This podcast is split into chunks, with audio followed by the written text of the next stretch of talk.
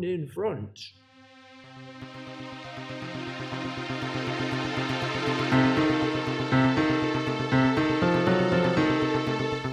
Oh, Fogies and Films.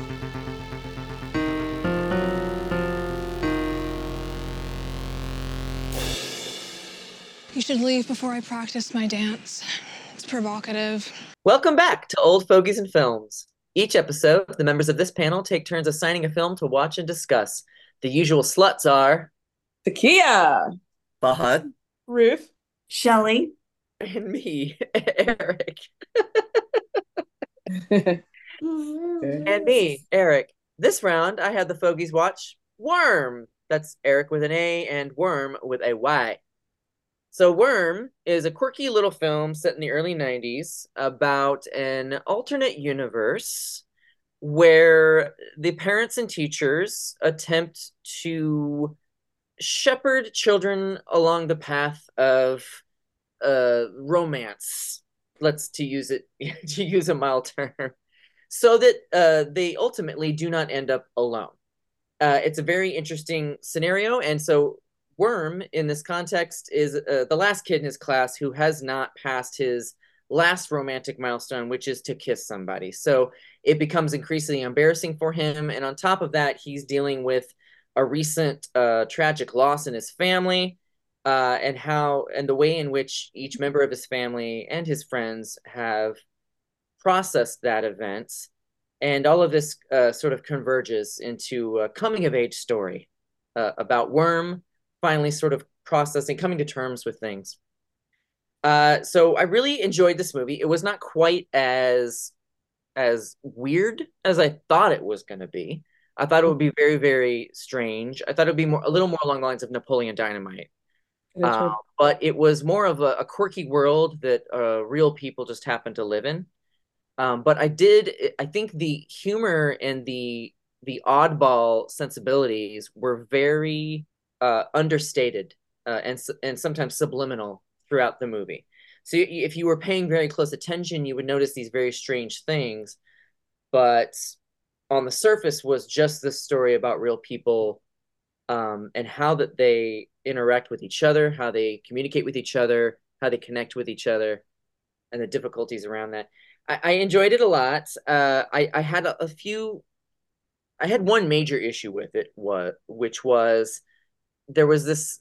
Th- there were a couple of lines specifically in the movie and and a context for the movie throughout. The basic basically literally said to us, "Boys are bad, girls are good," and I do not agree with that. I'm sorry. I think uh, uh, terrible. There are terrible people, both boys and girls they're terrible for very very different reasons so there was a line at the end that said you're you're all boys are terrible so of course you're terrible and that was said to Wyrm and i didn't appreciate that i didn't think that he deserved that i thought he was a pretty good person uh, and you know if you tell him he's terrible that's not going to really help him but uh, so i didn't agree with that aspect of it i did love the I loved Wyrm the character and um, the heart of the movie. I was very touched by it. There, I have a lot of things written here in my notes. Uh, mostly part of the, those subtle, specific sort of Easter eggs that they placed throughout to build the universe in which the events were taking place that I found extremely intelligent and and interesting and artful. Um, but one of the reasons I love the movie. I think can be summed up with one of the final lines, the final line by his sister Marcella, where she says, "I fall in love with every boy that smiles at me," and that really, really hit me because I'm kind of I'm like same girl, same. that's that's me. That's been me my whole life. That was absolutely me in high school. Any any boy who paid me the least amount of attention, I'm imagining marriage or something. It's you know it's and unfortunately, I'm not any better than a 14 year old, 15 year old to this day, I'm still sort of romanticizing about the possibility of a true connection with somebody where there may be none. And I, I found that a very like brave thing for her to say. And and I appreciated that finally in the, in, the end of the movie, the the two twins, Wyrm and Marcella, were able to sort of get back a little of their connection. We we come into the movie where it's already broken, so we don't really know who they might have been as two best friends, two twins before puberty ruined everything. so I love that it ended on that note. And as far as the universe they've created, I'm really curious to hear how you guys interpreted it, what you thought of it. I, I thought it was on the face of it, it's a little, it seemed a little scandalous. And of course, you know, there's a little bit of a shock value, which makes the movie interesting initially, but it's also not exactly unfactual, I guess. It's, uh, you know, there's a, it's, it's sort of a, it's not even a metaphor for real life. It's, it's more like, it's sort of like it's just hanging a lampshade on the way in which we treat people in reality. We pretend we don't, but there is sort of an expectation that people should achieve certain milestones, you know, romantically by a certain time in their life. And if they haven't, they're, I mean, certainly the kids will treat uh, other kids weird if they haven't kept up socially with the level that they're at, especially at certain ages. But, you know, the community and parents do that as well. You know, they look down on people like Wyrm who are taking a little longer because I mean, there's a scene where Wyrm, you know, you know he likes Izzy, but you find out even when she's willing to kiss him and he could like get rid of this literal alba, you know, albatross, not literal, but an albatross around his neck, his his collar, uh, and, and sort of solve all his problems, he's still uncomfortable doing it because he feels like they don't know each other well enough. He wants to actually connect with somebody. He doesn't just want to do this to get it over with. We, although he did try that with his his best friend. Boy, yeah, yeah. Um, so it is very interesting, and I'm still unpacking parts of it. Uh, and it gets very, very deep and very dark towards the end, despite being in many other places kind of uh, brazen and uh, what's the word I'm looking for? Not thoughtless, but I can't think of a word right now. But anyway, I'm gonna stop there, and I'm gonna call on Takia. Thank you. Um, oh man, this movie was awesome. Um, you know, it's funny. I'm always like in like the horror, action, thriller, drama, but I also like coming of age. Believe it or not, shocking. I grew up loving like Welcome to the Dollhouse and um, oh gosh, the Drew Barrymore one, Never Been Kissed. I love the hot kind of the, the nerd coming of age, kind of bit naive, but also trying to fit in with others. And uh, yeah, I could relate with a little bit of that as well. There's also the one back in the day, you know, well, where I would, you know, every guy that would talk to me or I would, you know, whatever, like I would, oh yeah, that's my boyfriend now, blah, blah, blah, blah, blah, and all this stuff. And yeah, I was, I was, I saw myself in him. I was quite immature into, into 30s. so yeah, I relate with that. And then just kind of being a bit, a bit of an outcast when I was like, I guess, elementary to middle school. And then I high school. I interject before you go too much further, but it's funny you mentioned Welcome to the Dollhouse. Um, because I, ha- I have not seen Welcome to Dollhouse actually, but really, it, it, it's I it, it is as little as I know about that film. I think this gives me those vibes. she's well, she's a, a, different, completely different character, but uh, from what I know about it, it's it's kind of the same. It's it's got a it's got a vibe that shares with this movie. I'm surprised you didn't see that, Aric. I thought we talked about it before, but maybe not. Like I know I it's just one of my blind spots. I haven't ever caught it. Interesting. Maybe we'll have to watch it together. that would be yeah. so anyway, yeah, I I was kind of outcast when I was at, at collegiate at um, back in middle school, and then I remember getting to high high school. Well, Stewart and everyone. There was no social status type thing. I kind of found you guys, my people, and like everything was just a lot better. So yeah. Um, whereas I guess for Wyrm, well, he just also started just started high school, so we don't know what what happens to him later on in life and whatnot. But um, anyway, yeah, I just this this this is just all the the awesome vibes of coming age movies I just love. Um, and I like the alt reality. First when it started, I didn't really read about that it was alt reality, so I just kind of went in like with no expectations. I, I, I think it was just gonna be like you know typical coming age, you know, kind of you know awkward looking boy and his awkward looking sister and see what's what's happening with them. And then this starts this stuff started happening with the with the collar, and I was a bit confused about that. So I was like, what in the world am I watching here?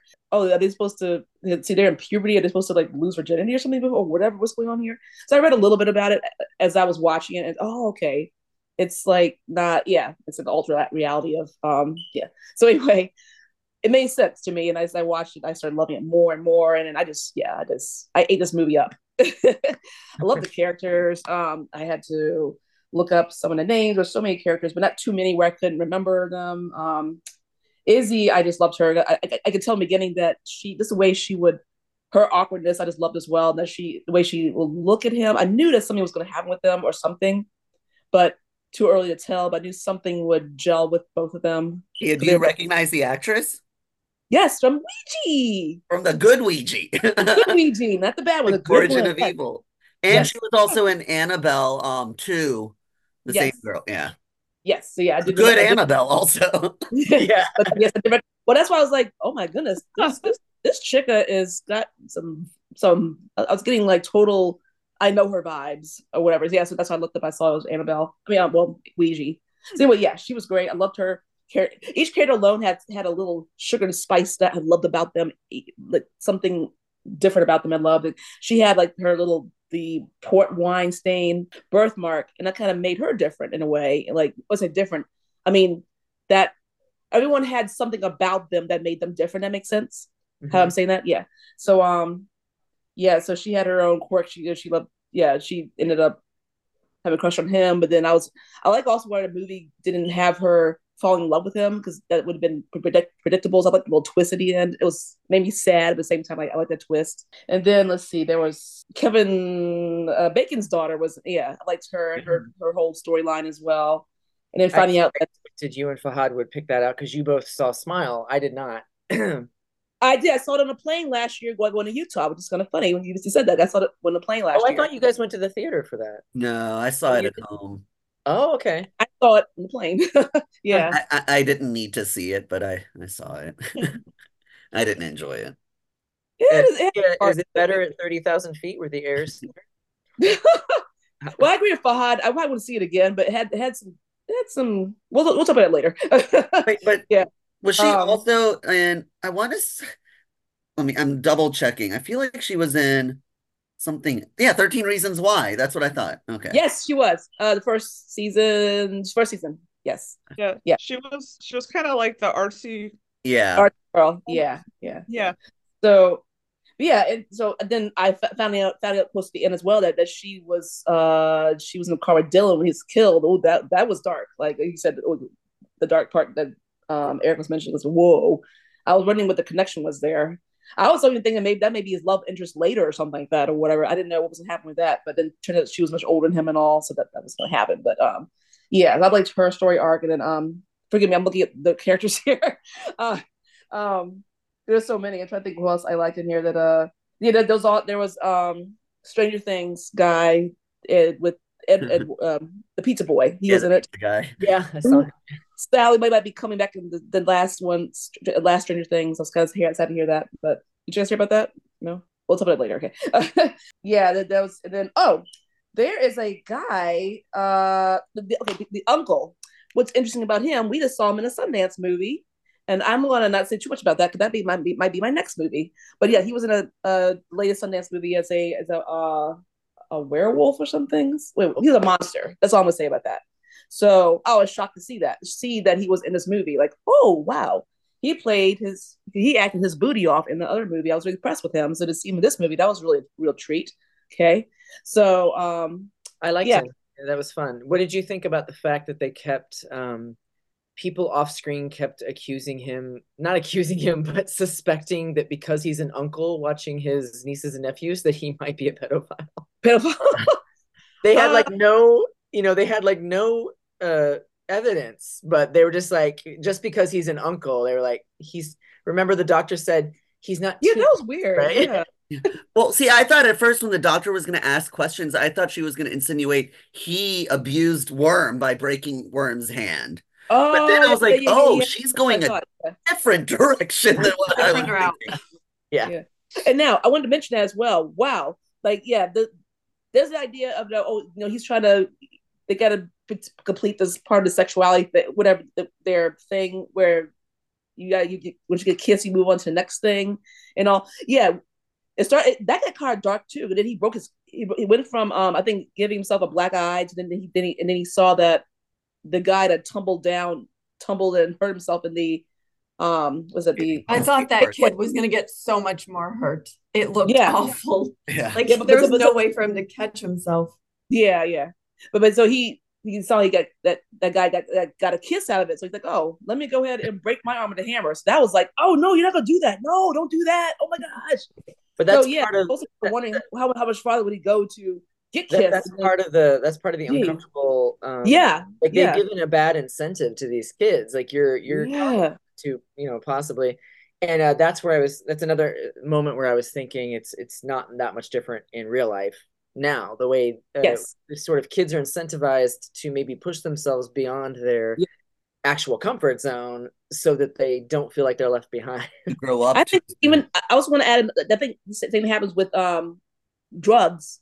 They have to get into this stuff with like uh with this drugs and stuff in general. They, they, they that, that the desire to fit in even at an early age. You know, because once they hit middle school, it's not about the parents anymore. It's about the friends and you know wanting to be a part of something. And I've seen kids, you know, just even do subbing with the things that they go through, the things they'll do to just to fit in. So that that, that I thought about that as well as I was watching that. Yeah. This, this is instant institutionalized peer pressure. Yeah. yeah. it's like formalized program for peer pressure. Yeah, it's crazy. So um yeah, I got I thought I got a bunch of ju- I have so many things to say on this movie. It's in a jumble in my mind. and I don't want to keep talking forever. So uh, that, that's all I had to say. I just, I just, I could watch that again, again. So anyway, go ahead. Loved it. Thank you, Takia. yeah. Um. Maybe I'll just interject a few more things before I move on. first, I I enjoyed that. Uh, I mean, the whole vibe. I don't know if you guys agree, but the whole vibe of the movie was sort of like a little bit like a. Is it Paul Thomas Anderson or Wes Anderson? Who does the like Royal Tenenbaums? Wes Oh, I Anderson. I watch it. Wes Anderson. Oh, it is Wes Anderson. I can never like. I don't know why I can't distinguish those two. They came up at the same time, and it's confused me ever since. it reminded me a little bit of that, and like I said, Napoleon Dynamite, uh, but um, not quite as. Sometimes I feel like uh, definitely Wes Anderson movies, it's it's relying way too heavily on the quirk, and it's it's a little too gimmicky. Uh, this one didn't do that. Uh, but another, uh, uh, just another thing that I no- uh, noticed was the uh, the whole idea of the internet. They made it very clear, like they're trying to place this movie in a specific time period, and so everyone's talking about like this new thing. And then the one guy says, "The internet. Have you seen it?" it's like, "Have you seen it?" Can you imagine saying that? Now, have you seen it? Like, what part of it? What What are you talking about? Like, It has everything. like you could see it all. Like, it. Like, have you seen it? Yeah. well, back then you could see it all in just like a week, right? I- you know he says? It has everything. It has oh, everything. Oh, that's everything? You just wait, dude. Anyway, there were a tons of I mean, there was a bumper sticker on the back of his mom's car towards the end that said the internet for president. It's like it's just such an interesting I missed that one. it's such an interesting specific time period to place this movie in because I mean that moment didn't last that long. There was, you know, there was before the internet and then there was the internet and it just it took off, you know. I kind of remember it though because I remember us getting, you know, we inherited a computer and I'm the one that bought our first modem and hooked us up because I was like I was like I want us to be on the internet. Come on. and it took forever and it was, it was a wild thing. Anyway, so uh, I'll probably say more between the next two people, but the next person to speak will be Shelly. Yay, yay, yay. Okay. So, Aric, you always steal my thoughts. And I was going to say I couldn't help that it this, movie reminded me of the Napoleon Dynamite universe. It, it's different. I enjoyed this movie, but it for sure reminded me of that. And now that you say the Wes Anderson movies, I can see that as well. Kind of the quirky wor- world with the quirky characters. Um, I I do think though how we know how you just said that. What did they say at the end? Like all boys are awful or, or something like that. Well, I'm thinking all adults are awful because I think all the adults in this movie are just so selfish and awful. His parents, His especially. parents were terrible. His uncle tried, you know, the uncle tried, but he was one good still one. such a weirdo and very self-involved with his um what was his girlfriend's name? Flora? Floor. Yeah, his Claire. internet girlfriend. Claire? That he refuses to learn Spanish for, apparently. Yes. Like, Just learn Spanish. Come on. But I she knew English, so And yeah. yeah, what's going on? um so his parents were were were terrible the mother was terrible she was just lying to them Were they separated? I think pretty much. And no, then she i said think that well want- she supposedly was out on a trek right like that for um i mean it was after after dylan died i think it just tore their whole family apart Yeah. yeah. I could have pushed it there. um, No, we went, yeah. I, I mean yeah i guess they Yeah. were and then the counselor that calls you know the, the school counselor that calls him in and has to talk to him about how he's not met his you know his goal of by the ninth grade you have to have your collar gone. And i thought well what what was i'm trying to remember what did they say they do if you don't lose your collar? You don't pop your collar? Oh yeah. Oh that was a really funny line too. I laughed at, i laughed out loud. That the guidance counselor said we hmm. will we will do anything in order to make sure that you move forward into the future including holding you back. And like that logic makes no sense. You are horrible people. I thought it was a, euphemism a way called for pop your cherry. I was like whoa wait a minute. Not, i mean i mean it's literally i think that's what it was. i think that's, that's what was, yeah. But, but the, the irony was coming out of the 80s right? Yeah that's what i was thinking too. Yeah. like the irony of it all, for them to not feel alone, you know, you want to, they want to make sure you have your kiss and you're making each of the right steps and stuff. But the irony is, is that if you don't, you're kind of ostracized, you know? Mm-hmm. It's pointed out, you're the last one. You haven't done it. You're going to be held back. You're going to be the eldest one. And, and I'm like, it kind of makes it worse because it's making you feel bad about yourself and yeah. making you feel like you belong and it makes it less likely because uh, you know when you're in that situation like isn't it harder for you to finally get it? I mean eh, i'm and, thinking of that scene where that janitor comes into the bathroom and yeah. he's oh, I know. 30s and he still has his collar and it's like oh my god that yeah. is well, uh, yeah i felt it's, it's sad and you know at that point though um or well earlier on i didn't even well it's not even my turn so i'm gonna shut up. Shall we go? Oh, okay you no, no, go on. okay, I'll just be quick. I just um I really enjoyed the char- I I liked Wyrm's character. He was so sweet, and when he was telling Izzy, he get brought her the flower, and when she was taking the pictures of you know the the pictures of the pictures that she took in the pool, and he was so sweet, and he explained what his his name meant. So it was kind of heartbreaking when she's like, "Uh, no." Rejected him. Um, but I kind of felt like she was going to because there was still a lot of time left in the movie. I thought, well, yeah. there's no way that this is going to have the happy, a little happy part right now. And then I was very, very happy to see him and his sister. Um, his sister was kind of awful though. All those yeah. notes that she wrote those people. Yeah. Um, that was terrible. And then I liked the principal. Was it the principal's announcement or that lady's announcement? She's like, come and see uh, Marcella for a personal apology. But if nothing happened to you, then disregard regard this and everything that was said before in this message. I specifically wrote down a note because of that scene, because I was like, uh, that makes me think.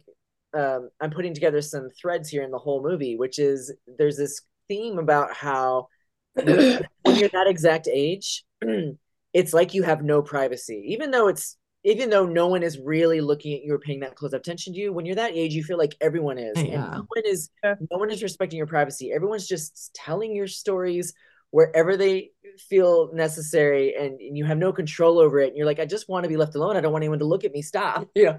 And it's like that's a perfect example. Like they're they're using this weird universe to show you how this is how these kids feel. Like you're just trying to mind your own business and have personal private you know issues but it's on the PA. and then they tell everyone, don't worry about that if it doesn't apply to you. It's like, yeah. Well, come on, you just like now everybody knows. And then, yeah.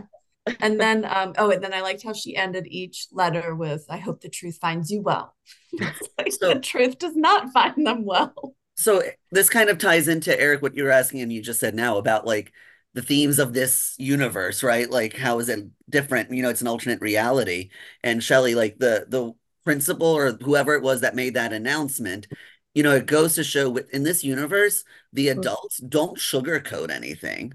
They're a little they're kind of they're very matter of fact. Mm-hmm. and uh, and i think and blunt and i think that's what this universe in general is. People just say what they feel or say how they feel it. So even marcella's the end of her notes you know the truth oh, hope the truth finds you well kind of stuff like it's the truth. This is what it is. And even the principal when she was confronting her about it said like even though it's true blah blah blah blah blah or this horrible thing you said here even though that's true blah blah blah and, like, although factual. Although factual yeah very they're very much like matter of fact like kind of a thing and even when she made the announcement she's like and turned into us by a foreign exchange student. It's like well he's the only one so everybody knows who yeah, like, exactly. There's like everyone knows who you're talking about. And she repeated it on the PA when she said, These cruel, if you've received a cruel, although factual letter. Yeah. So yeah, yeah. Cruel although factual. That's so great. It almost made me feel like in this world, because there's that movie I really like. I think it's called The Invention of Lying or something like that. With, with Ricky uh, Gervais, yeah. Yeah, Ricky Gervais and um that one. Jennifer Gardner. Jennifer Gardner, yeah. Yeah. Um, so I feel like this is almost like in a similar universe where I don't know if anybody really was lying in this movie. People were just saying how they feel and just not sugarcoating or they were just being very matter of fact. So it was interesting. So I sorry, I just wanted to because of what you had said, I was like, that's a big theme I got from this universe. It's just a universe where people just say it as it is. Say it. Yep. It's true. Don't sugarcoat it. There there were some moments where people said things that I think they wanted to sort of hide that they said them. Uh, some of the funniest moments were their math teacher. If you listened, there were usually other things going on in the scene, but if you listened to her teaching, she about the triangles. Yeah, she was talking about the triangle, how, how, triangles are the loneliest shape because yeah. one point never knows if the other two are getting closer or not. And I'm like, you have just learned so much about what's happening in this woman's personal life and it sounds like a juicy story and i really really want to know. Yeah. But, it was sad. I felt real bad for her. Yeah. but she, she, said something else later and i can't remember right now but she said for completely normal reasons and just moved on. It's like she she knew she just revealed something and she was like just so, should we should we introduce one to a triangle because one is the loneliest. one number. is the loneliest number, and triangle's the loneliest shape. Can they see each other? Oh my god! It becomes uh the Deathly Hallows. If you take a triangle and put one in between it, it's Ooh. the you see the circle around it to be the full. So it's two out of the three Deathly Hallows. Is that does the so the ones inside it and then the circle? Does this represent like reproduction? Yeah, sure. reproduction. Reproduction. Oh, oh, and then finally, last thing, um, I really enjoyed the scene. But now I can't remember her name. Who was the girl that got paralyzed with Dil- with Dylan? Do you remember her name? I mean, that's it was Lindsay. Lindsay. Lindsay. I enjoyed that Lindsay and Wyrms when they were with when they were seen together when they were talking about um the accident and why he didn't go see her and that kind of explained a lot and like she was friend they were friends and she was so upset that he didn't come and then he just said what did he say? That it, it's like um, when you haven't done your homework and you hope your teacher doesn't find out even though too much time has passed you hope they're they don't remember. Which even though we're in our 40s that's like a universal like we all understood that right? Yeah. We're all like oh my god i know exactly what you're talking about and that is the feeling. Yeah. Where you're just hoping it'll go by and no one's gonna call you out on it so when they had the memorial, the memorial service was so awkward. Oh my gosh, yeah. And then when they played the tape, what was that tape? They were that was like of their family dinner. I think it was their last family dinner before oh. they went on got in the accident. Yeah, with a bunch of other stuff mixed in. Yeah. Yeah. I guess it was very uncomfortable. I took, I took that tape to be like it was not necessarily we hate Dylan. It was listen, Dylan was a person a real person yeah and there and he was just a real person that existed and don't don't call him good or bad but you know there were a lot of he a lot of people knew him and he touched a lot of lives for whatever reason and but, like, that's a good way to do it I, I had thought that Dylan, the way it sounded throughout the movie, I just got this image in my head that he was very popular, very loved outside of his family, but very yeah. well liked and stuff. Outside of the twins, I mean. Um, but there was hardly anybody at that memorial. I was very. Yeah, I would thought that too. I felt so. Yeah. And, I, and I, well, I feel like the memorial might have been something that maybe Wyrm pushed them to do that because it seemed like everyone else was trying to pretend it didn't happen or walk away from it, and he was still fixated. So maybe because I don't know how long it's been. It's been long enough that Lindsay is back in school and she's been through her therapy. It's been a while, and uh, so maybe that's why a lot of people didn't show up because it, it's old news for them. They don't really. They've all moved on. It, you know, these things, tragedies when you're young happen, and then time just sort of replaces the the the experience. It, anyway, it was Shelly. You were talking about that moment with uh, Wyrm and Lindsay in the car, talking about the accident, and that's where we first find out what happened. And I wanted to say that I know that Shelly, you're usually the person who would say you know looking at a certain story you wish you had learned more that happened before or after so you could get more context and often they leave things unknown. And i think that this movie is a perfect example of an absolutely brilliant way to keep everything from us in the beginning but through very subtle ways reveal it to us. And and with perfect dialogue and perfect uh, situations so that they don't have to just you know expositorily is that a word? Through excessive exposition explain everything to you but once you hear certain characters explain certain things to each other you get everything that happened. Mm-hmm. yeah. Uh, and they do say a little more in that scene so you know the details of the of the accident but you also like suddenly everything clicks into place about why he's avoided her you know why she wants to make give her quote for dylan.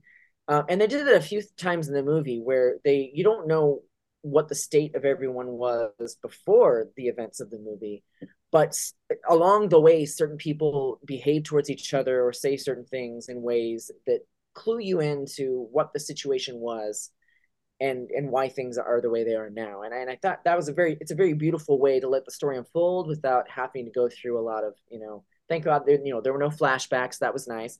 Although having no flashbacks was a little strange because the guy who quote unquote plays dylan and I guess the extent of his playing Dylan was being the voice on the recording and being the picture is Lucas Gage. Yeah. Who uh, who I know from White Lotus and a movie I told you guys about recently called that just came out with Zachary Quinto called uh, Down Low. He's very funny. He's a great actor. He's very attractive, much more attractive than he is in two dimensional photographs, like in real life attractive. Uh, so it was weird to. I thought he was going to be a bigger part of this movie. So when, when when the movie opens and he's already dead, I was like, I don't understand. So I expected flashbacks, but they didn't do that, and I I respect that. Like we don't need to. I don't need you to take me back to see what things were. the um, slow motion accident. Yeah, something like that. Something very dramatic. Oh no. Um, Aric yeah. Lucas Gage was also in the show You. Uh, what did he play? He was the um in the the one where they are the season where they're at the mansion, like in the countryside or whatever. Um, you know, in Europe. And yeah, and uh, yet. Okay, never mind. You haven't seen that yet. Haven't seen it. Okay, he's in that season.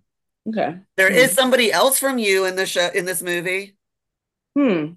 Yes. Can I say I it? Ruth knows. Ruth knows. Yes. Remember now. She, well, she makes a cameo. Jenna Ortega. Yay! Yeah. Oh, oh, yeah, yeah, yeah. It's it's literally like three seconds of her face. It is. yeah. yeah. And that's well, about the age she was when she was in you. She was like that little Jenna Ortega. She was, yeah. One very last thing, and then oh, someone else can have a turn. But how awkward was the doctor's statement for the recording? But it's it's it's part of that universe. So, I'm saying it's very matter of fact, and it's even yeah. taken to the next level because it's a doctor. So she's like, "I will give my doctor opinion." Yeah, it's just. but then I thought the oh, nerve of her for being she wasn't even like shock shocked, but she did make a little face like she was surprised to hear it at the memorial. I was like, "But that's what you put in." The- yeah, you said that, lady. put it out there. What did you think you were going to do? She could have just said that he no, she shouldn't have said he was a very healthy young man because then he died. Uh, Even though he was healthy before he died, but still. He was, he was a bad driver and there was ice. I think uh, that's what caused the accident, right? Oh boy. Okay, so uh let's hear what Ruth has to say now. Okay. So um I was also kind of thinking of so when I started to watch the movie, um, it automatically had like telling you what movie it would play after this one, and it said Napoleon Dynamite, and I was like, oh, you know what? like I can totally see that. and that's um, one of your favorite movies, right? I love that movie. But then I thought, how cool would it have been if they lived in like the same like neighborhood ish, like their own alternate world together? Like how cool that would be. it might be. Maybe. Would Napoleon be friends with Wyrm? I don't know. no. But um maybe. yeah.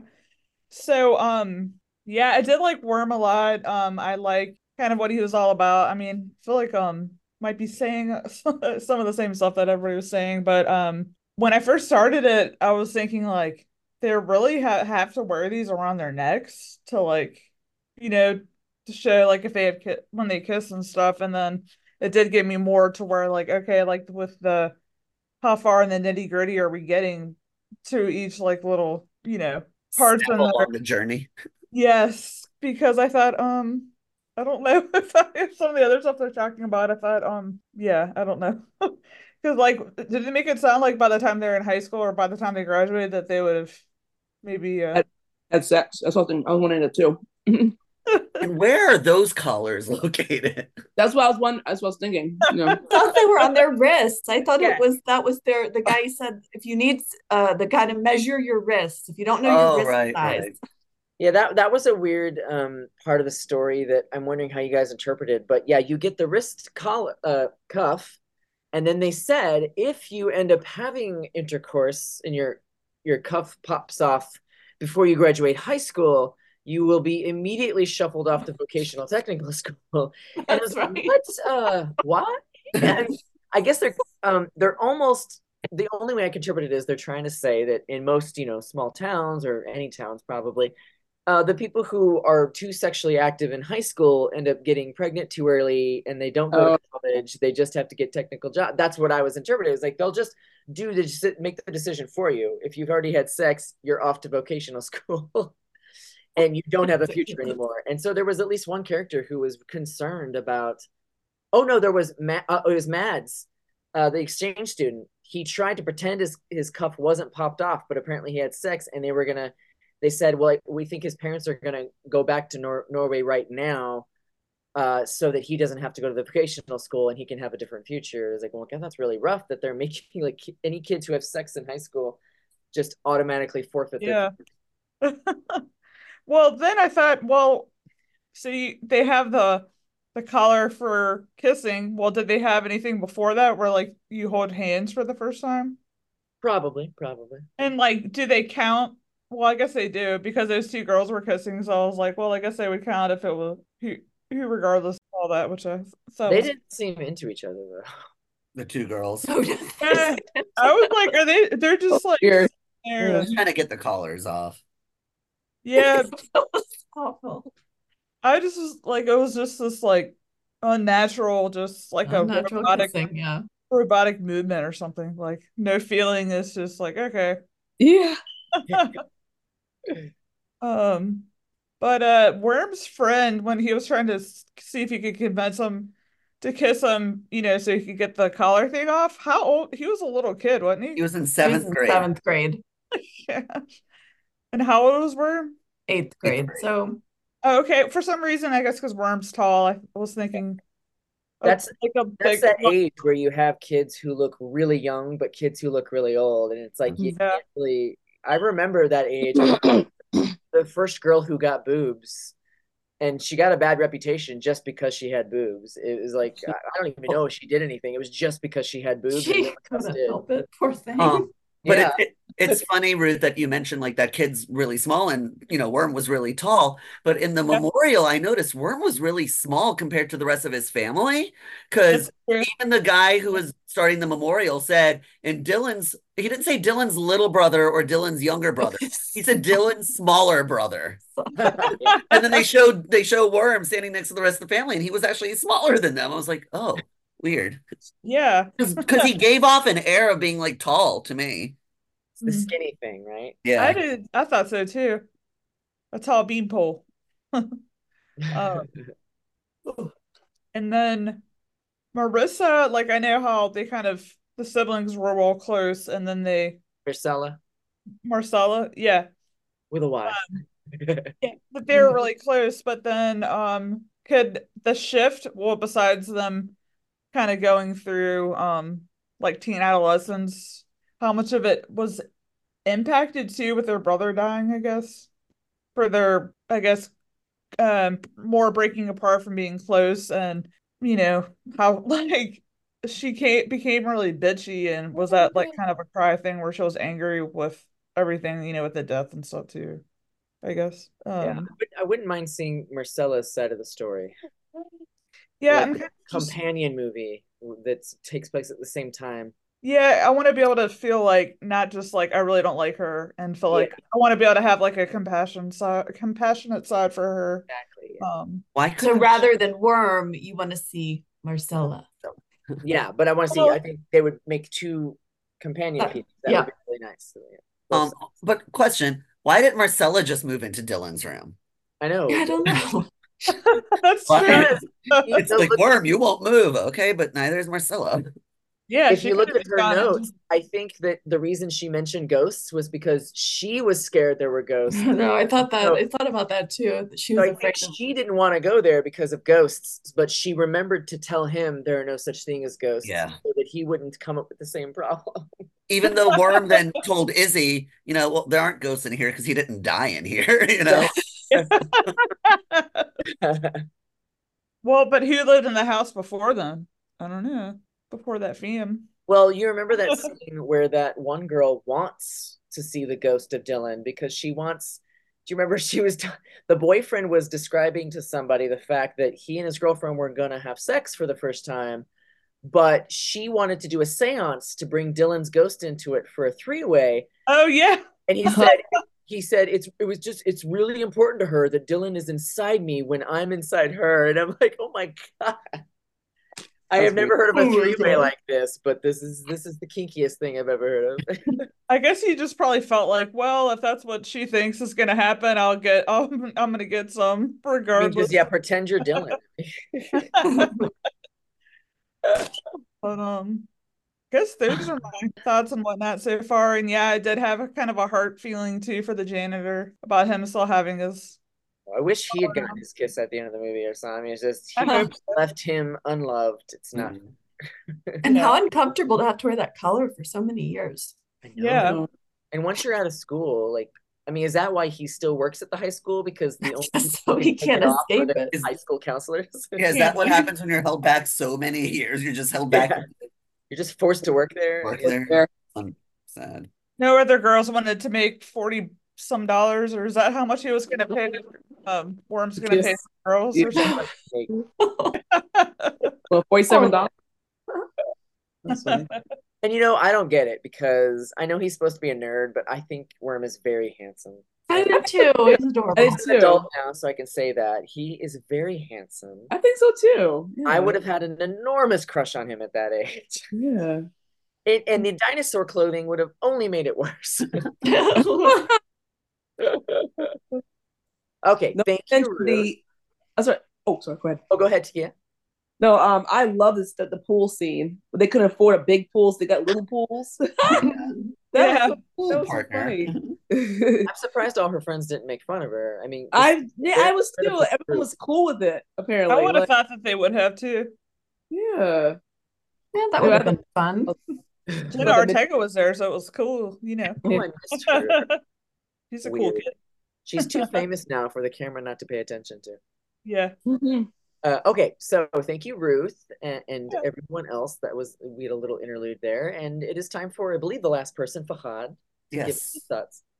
Um, so I've already given my thoughts throughout everybody Yeah. else's. Of course. Um, so I don't have too much more to say, uh, except I mean I enjoyed the movie for the most part. Um, uh, for me, I felt like I don't know, I feel like this would have been better suited for a TV series, like uh, uh, Hmm. uh, on a streaming channel or something. Um, so you get a little bit more time with developing this alternate reality and seeing kind of what more is different about it. Plus, Hmm. also focusing. I, I I liked the supporting cast. I liked him a lot. He was good, but I also liked the supporting cast, so I wouldn't have minded diving into a little bit more of some of their stories also. So that's why I felt like it. This felt like a long episode of a TV series than a full-fledged movie for me. Um, I'm not saying that in a negative way. I mean, the fact that I'm like, oh, a 12 episode series, you know, that would be fun to kind of watch. Um, like I feel like at the top of this poster, I wanted to say a Peacock exclusive series or something. Yeah. But uh yeah, so I mean overall I enjoyed it. I thought it was very cute. It was um I mean it's it basically is a feel-good movie, you know, outside of Dylan's death and stuff. Like, you know, it's a journey about this kid and you know, he got what he wanted, which is the collar off. So it was, you know, happy ending. That was your takeaway. That was in the middle of the movie. I know, but but like no, but then he also, you know, um s- like smooth things over with uh Lindsay, was that her name? Mhm. Uh, and then the memorial happened, and you got to see like you know all that, and yeah, I mean it it wasn't like a sad movie. It was just different. So I don't really have much more to say because, like I said, I've pretty much said everything. Um, I'm just looking at the characters that were, that were in the movie, and we've touched on everybody and everything except Aric. I'm surprised you didn't mention Alanna Ubach. Ubach. Ubach. Oh, I haven't Beakman. yet. You what? I haven't yet. Oh, okay. Well, you had your turn. um, because and then also Paula Pell was in there too. Who's that? Um, she's been in stuff I've seen. Um, she's a comedian. Uh, she was, I believe, at did she work in the store? Uh, when they went to the the store to buy stuff like buy stuff for the party. Curvier blonde woman. Oh, okay. But Um, I don't know her, do I? Oh, maybe she was in Birdman. I wasn't in. I haven't Well, seen that wait, one. Oh, I've seen Wait, that. wait, well, Fahad, you, you mentioned Alana Urbeck. I was saying Beakman. I mean, like, but no, Yeah. I mean, do you guys realize what I was saying with with Alana Urbach? You mentioned her just now. Alanna Ubach. No, Ubach, yeah, and Beakman. I mean, like, what? Yeah, Did you guys? Beakman's World. What's Beakman? Oh, It's you don't know? called- That's what I was called saying. Beakman's World. Oh, I know Beakman's World. Okay, yeah. Can you guys hear me? Can you Yeah. hear me? I just repeated that like three times, and you're you're. I don't know. I think you and Takia were saying it over you're- one and Yeah, it was Yeah, hard you- I to was wondering what happened. decipher. Yeah, you guys were saying it at the exact time, and I couldn't make out. Oh, All I heard was Beakman. yeah, she. That's where. That's how I know her, and she was in some others. I think, I think Brady Bunch something as well, and some other things. So Um, I you love guys- I love Alanna Ubach. Uh, I've seen her. She's in Clockwatchers with Lisa Kudrow and Parker Posey and Toni. oh, that's the Collette. one too. She was in Denise Calls Up. Uh, she is. In, she was in Legally Blonde, uh, and of course, I fell in love with her because of Mm-hmm. Beakman's World, way before any of that stuff. Yes. But also, I I love that uh, in this movie she sings a little bit, which the first time I found out she could sing was the fact that she is the dead grandmother in Coco, and she sings an entire song, and it's like operatic and Oh. it's incredible. La Hmm. Llorona, Fahad, that's Mhm. Alanna. Yeah, yeah. Oh, Uh, and so I was like, oh, they've got her singing again. But my complaint is not enough Alanna Ubach. Why is she like barely a C level character in this movie? She I should knows that. a star. She should have been playing the mother. just So- a Brady Bunch, maybe. Yes, yes. Huh. But yeah, that's, that's what I said. Too. everything Brady Bunch. she does. So Oh. Aric, um, Paula Pell was um in several different things. I know her from uh this show that I watched called AP Bio. Ah, Um, I love her from that. She's in from- Girls Five Eva. with my guy from It's Always Sunny in AP. Yeah. And then you know Girls Five Eva? Yeah. Yeah, Oh, she's is in she the older one? Yeah, she's the older one in that. But Aric, you should remember her maybe from um Parks and Rec. She's Ron Swanson's mom, I think. She's the Oh. original Tammy. Original Tammy. Tamara um Swanson. Tamara. Since when is Tammy short for anything? Tamara. Tamara. I. What is that? Um, Tam. What is it? The the flu, the flu medicine. Tamarin? No. What is it? Tamara. The Tamiflu. guy who started it. Right? Tamiflu. Tamiflu. Tamiflu. It's uh, it's long for Tammy. Your kid Tamiflu. Uh, I mean, there are women who have named your kids crazier things. True. But yeah, so anyways, my overall things. I enjoyed it. I just felt it felt like a long episode of a TV series and I felt like it could do more. I actually, I now that I'm thinking through that possibility, a TV series would be very interesting. I would enjoy it. I think it would be very nice to see a a little more filled out about each- each of these characters, maintaining the style and the fact that they don't really reveal too much, but just it, it relies heavily on a, the emotion of the situation over the uh, actual facts being shared. Um, Ironically, the facts. Yeah. fact, cruel yet factual letters. Uh, uh, but I, for me, the movie is about it's about a world where people that is actually very much like our own, where people are focused on achieving these romantic milestones so that you won't be you won't end up alone in life. But the main character Wyrm learns that that stuff doesn't really matter. What matters is the the the connections that you have to the people around you and that those are much harder to attain. They're much harder to maintain. And so he if they he is over the course of the movie sure he gets his collar popped by kissing a girl which is just not a hard thing to do i'm gay and i did it younger than he did but he he ends up he he mends the relationship between he and his sister. He understands his uncle better. He comes to terms with his brother's passing. He he understands better where his mother and father are coming from as human beings. And he's a little young for all of these very heavy themes, but uh, he seems to handle them well. And I and I like I like how that happens throughout the movie. So there, I just want to, of course, uh, like I usually want to do, is go through a few of my other notes that are random things that don't need to be discussed hugely, but maybe you have some comments on them. Just things that I noticed. One was I like that um, the girl he's into has that birthmark, which makes her very interesting. And when he tries to pop his own collar, it yeah. sprays ink on him and basically gives him a birthmark too. That and they sort of look like they would go well together. Like the, the colors are complementary, and it's like, oh, this is, this is nice. like they're meant for each other.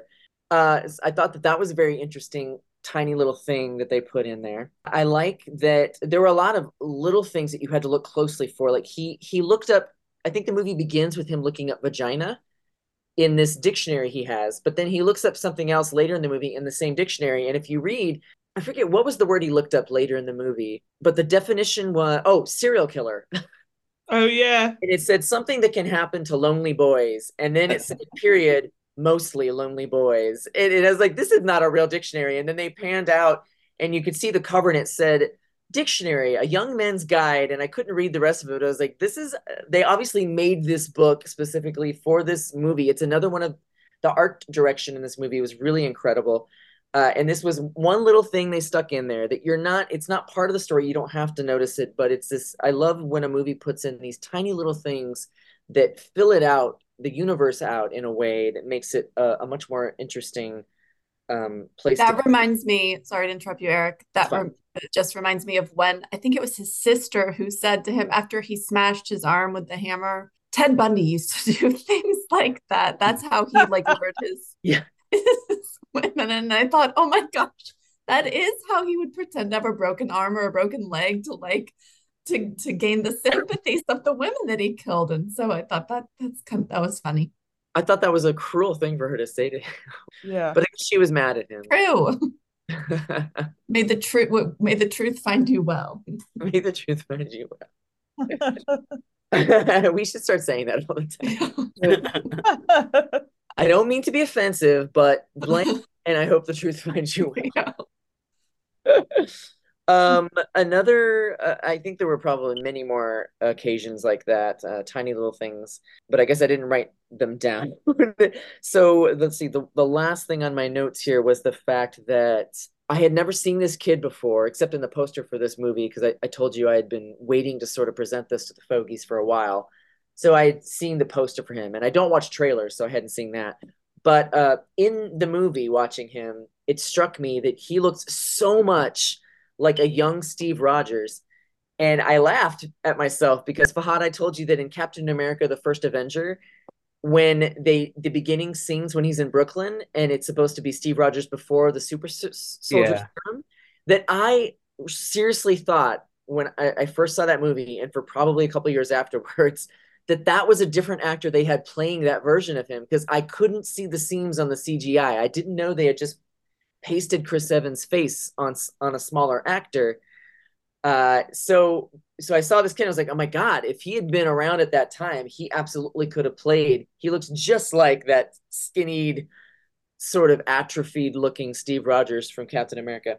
I'm guessing you don't agree, Fahad. no, no, no. I, I, know what you were saying. Um, I, I don't think I saw it.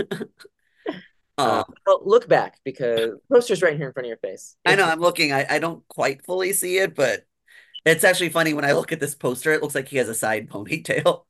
It does. and it does. Uh, Can we talk about the fashion? Uh, speaking of the art direction of this movie, the costuming was incredible. Mm-hmm. It was very, it felt very 90s, but everyone had this weird, I don't know, I, I think it was because of their age group.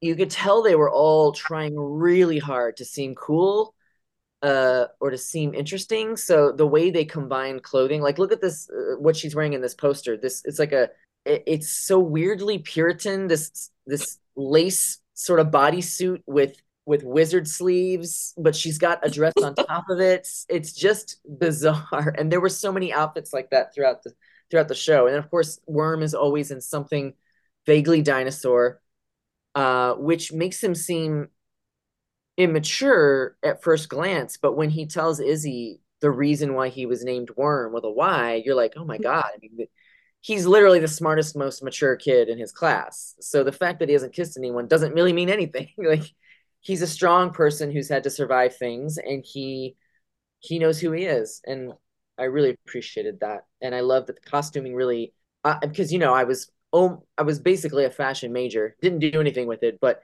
I've always appreciated how costuming can tell help tell the story without overpowering. Yeah, I don't think I because I, I wasn't almost a fashion major, so I didn't really notice the clothes as much, the mm. costuming. But I did I did enjoy the um the music, the soundtrack. Oh, you guys, I bought the soundtrack. Oh, did I did. This morning I bought it. If um, six songs, they were incredible. So may I ask though, are those all songs recorded by current artists to sound like they were from that time? Because that's what they sounded like to me. It's one guy. Oh, okay. Who did it? Yes, now. Yeah, okay. like back. That's a, I, I mean, unfortunately, you can kind of tell when that happens when somebody tries to make a song now sound like back then. It doesn't quite.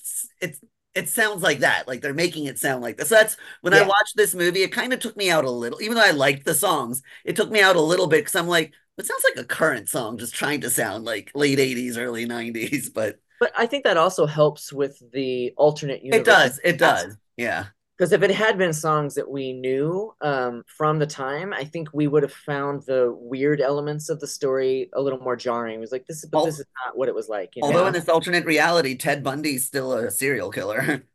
Uh, yeah. it's one of those Doctor Who un unchangeable time points. There has to be a Ted Bundy. yeah. I guess that's the mavity of the situation. That's the mavity. Okay. Does anyone else have any little things that they noticed that they would like to share or talk about? Oh, one other one. Um, their dad. Aric, did you recognize him? No, but he, he's that very, very vulgar, foul-mouthed politician from Veep. Oh, really? The one who has like his uh his like um assistant or whatever is kind of the tall guy with glasses, oh. and he's very mean to him. Okay. Yeah. yeah that's him. Okay. Every yeah, time yeah. I see him, I get irked out. Mm-hmm. Well, I, I, was irked out by both his parents. I was like, "This, I know you guys are dealing with stuff too, but you have other children. You can't just like disappear. This is not right." uh, so I was pissed off at both of them. Uh, I want to add too that um, I, I might have said this early, earlier, but um, yeah, it was interesting how, how the mom was on a trek, but apparently, with Mar- Marcella kind of re- revealed that she probably wasn't on the trek yeah. at all in the first place. That she just um, as I mentioned earlier, they, their body just separated, but she they said that she was on a trek you know, hiking to uh sugarcoat to the kids, to them. Wow. So it's interesting how Wyrm did not know that. He believed that she was actually hiking. Well, Marcella was like, no, she's actually not really hiking. It occurred to you to maybe she was not hiking at all the entire time. So yeah. I thought, she yeah, just wanted to get away. Yeah, and then the dad, I guess, is just depressed. I guess or something like he's always either working or on a toilet. uh, so, like, I don't know what that was about. Like, what what is? I think they just tore their family apart. The death of their son. Yeah, yeah. Yeah. thinking so. The depression. So then, so then this, the, the uncle was bought in.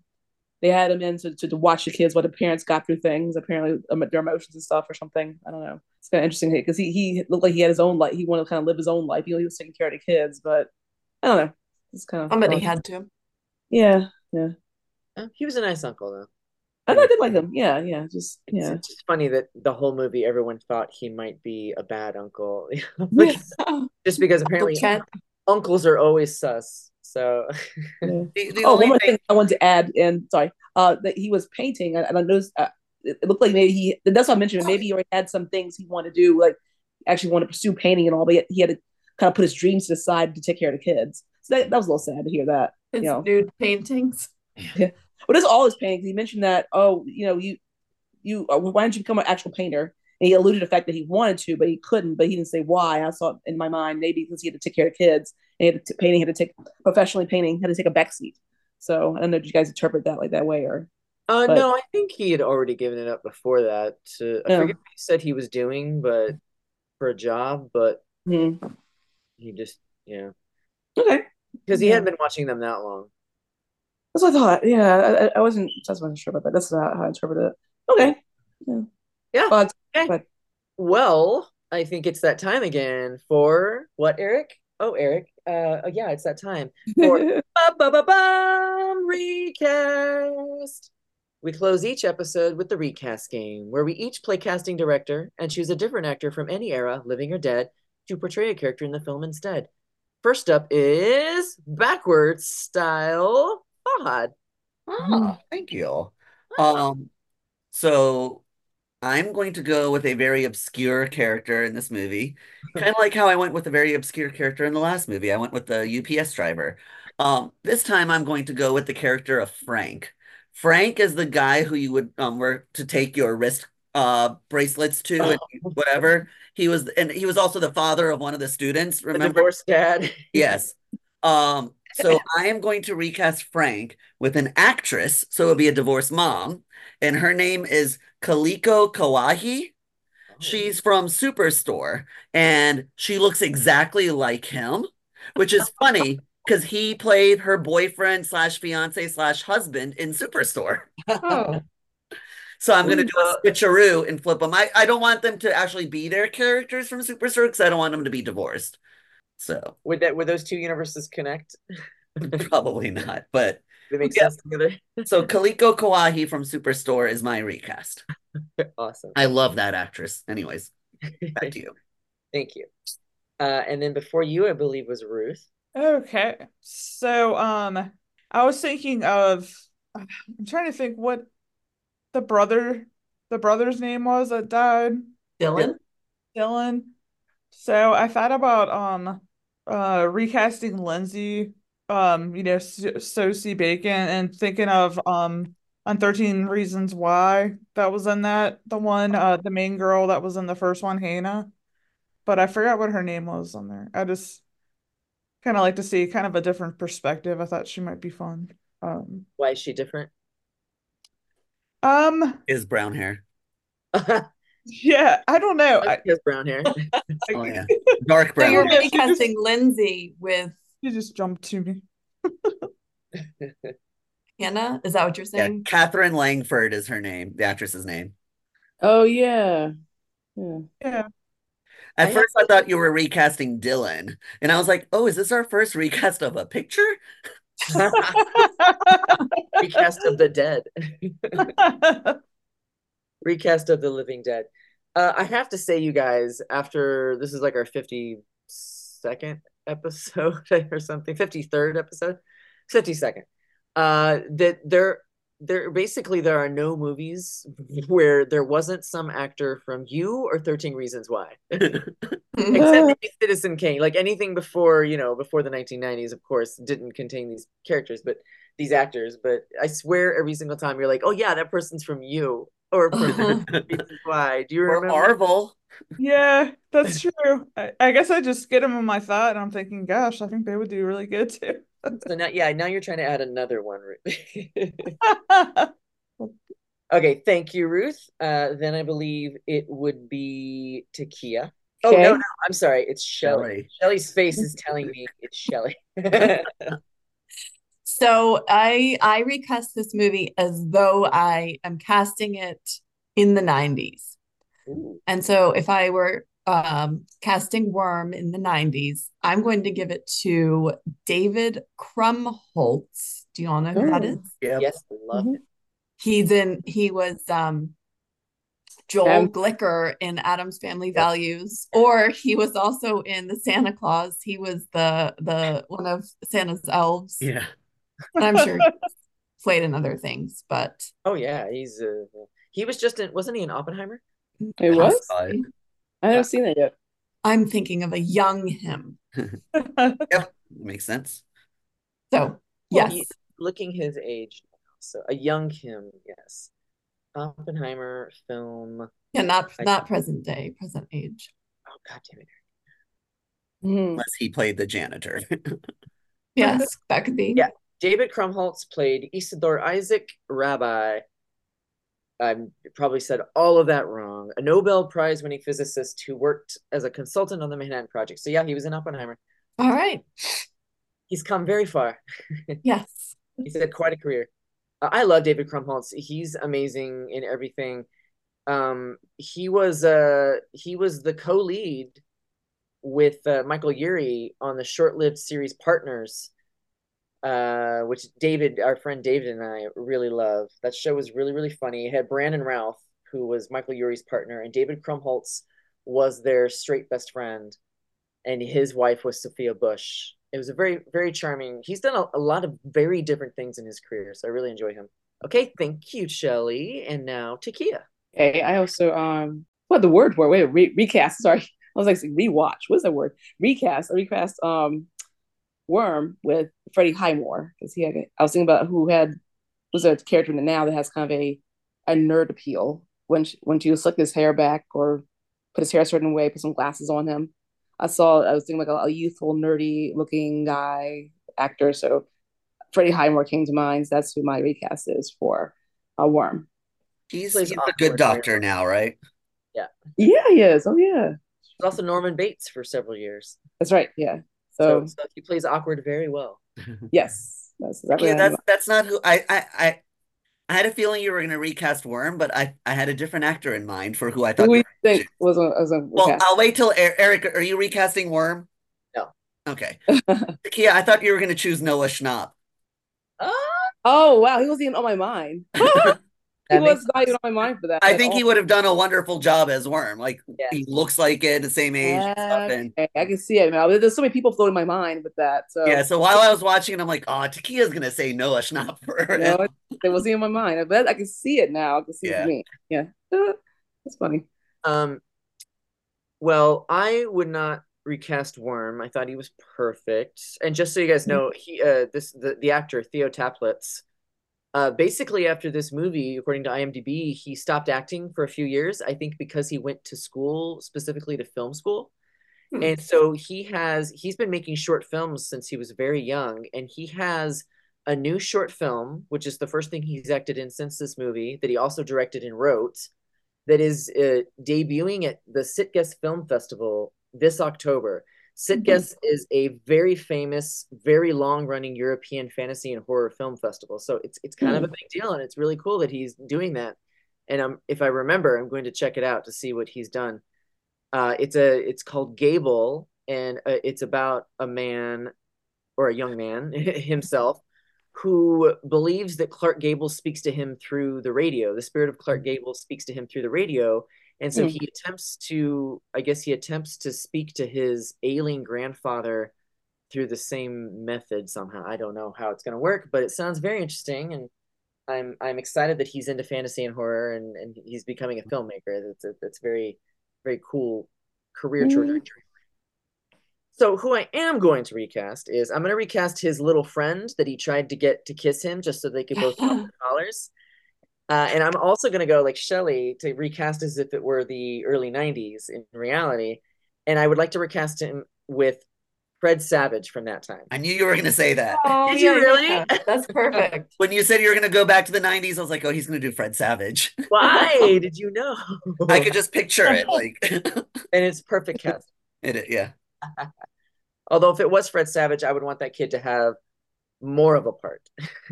yeah. Um, Aric, if you rewind this video when you do watch the recording, you'll see me mouth Fred Savage when you were saying it. well, I never edit with the video, so I never see the video again. but I do have all the videos, guys. Maybe you want to watch one. of them. you should you should edit them all uh, into a movie and have our own Fogies movie. I'm gonna pick the worst things you've ever said and edit all that together. oh no supercut of Shelley's hot takes. You're going to go into everything where we've said, Aric, please go and edit that out. yeah, yeah. Take that out. the cutting room floor, we'll call it. yeah. Good luck. No. Uh, okay, so thank you all for your wonderful recasts.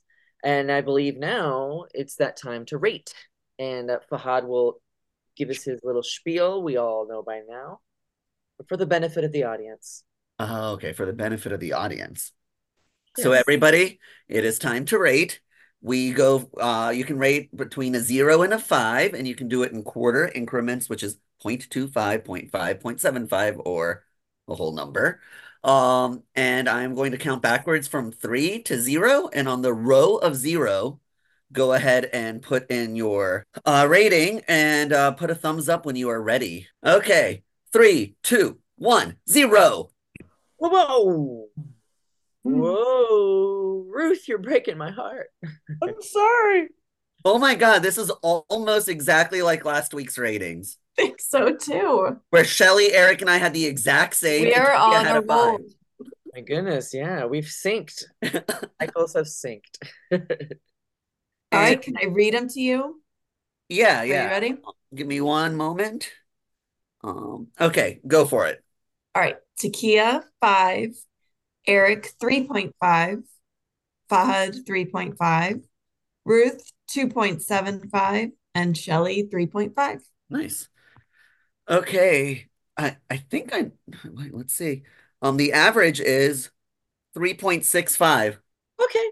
Uh, that's good. That's good. Yeah, That's good. Takia and Ruth's kind of balanced each other's out to bring it closer to the three of ours. true. Oh yeah, So I, I- funny. I guess last week we had three threes, Yeah, a three point five and a five. yeah.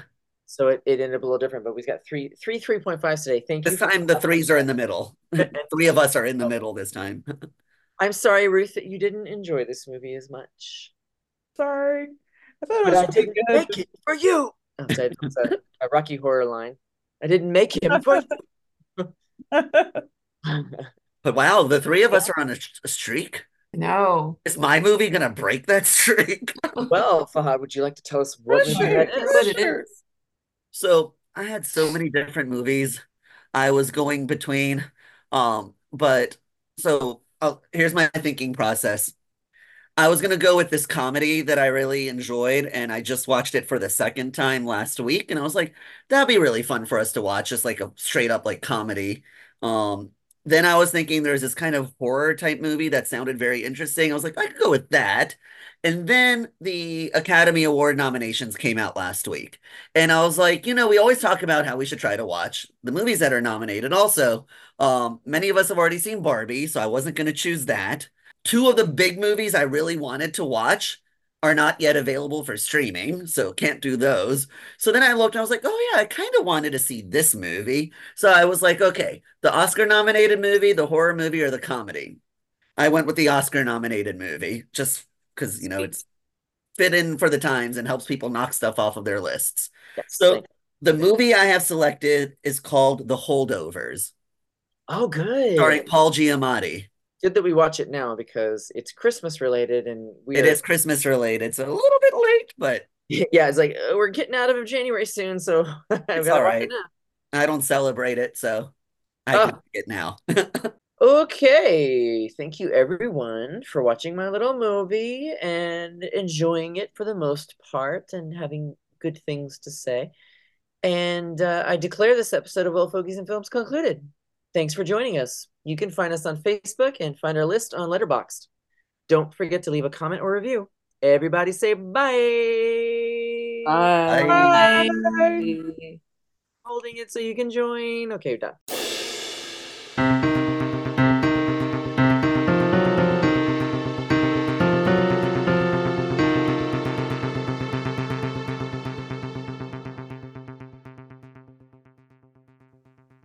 Aric, what's great is you're going to get to listen to this sober. I know. I'll probably be very entertained.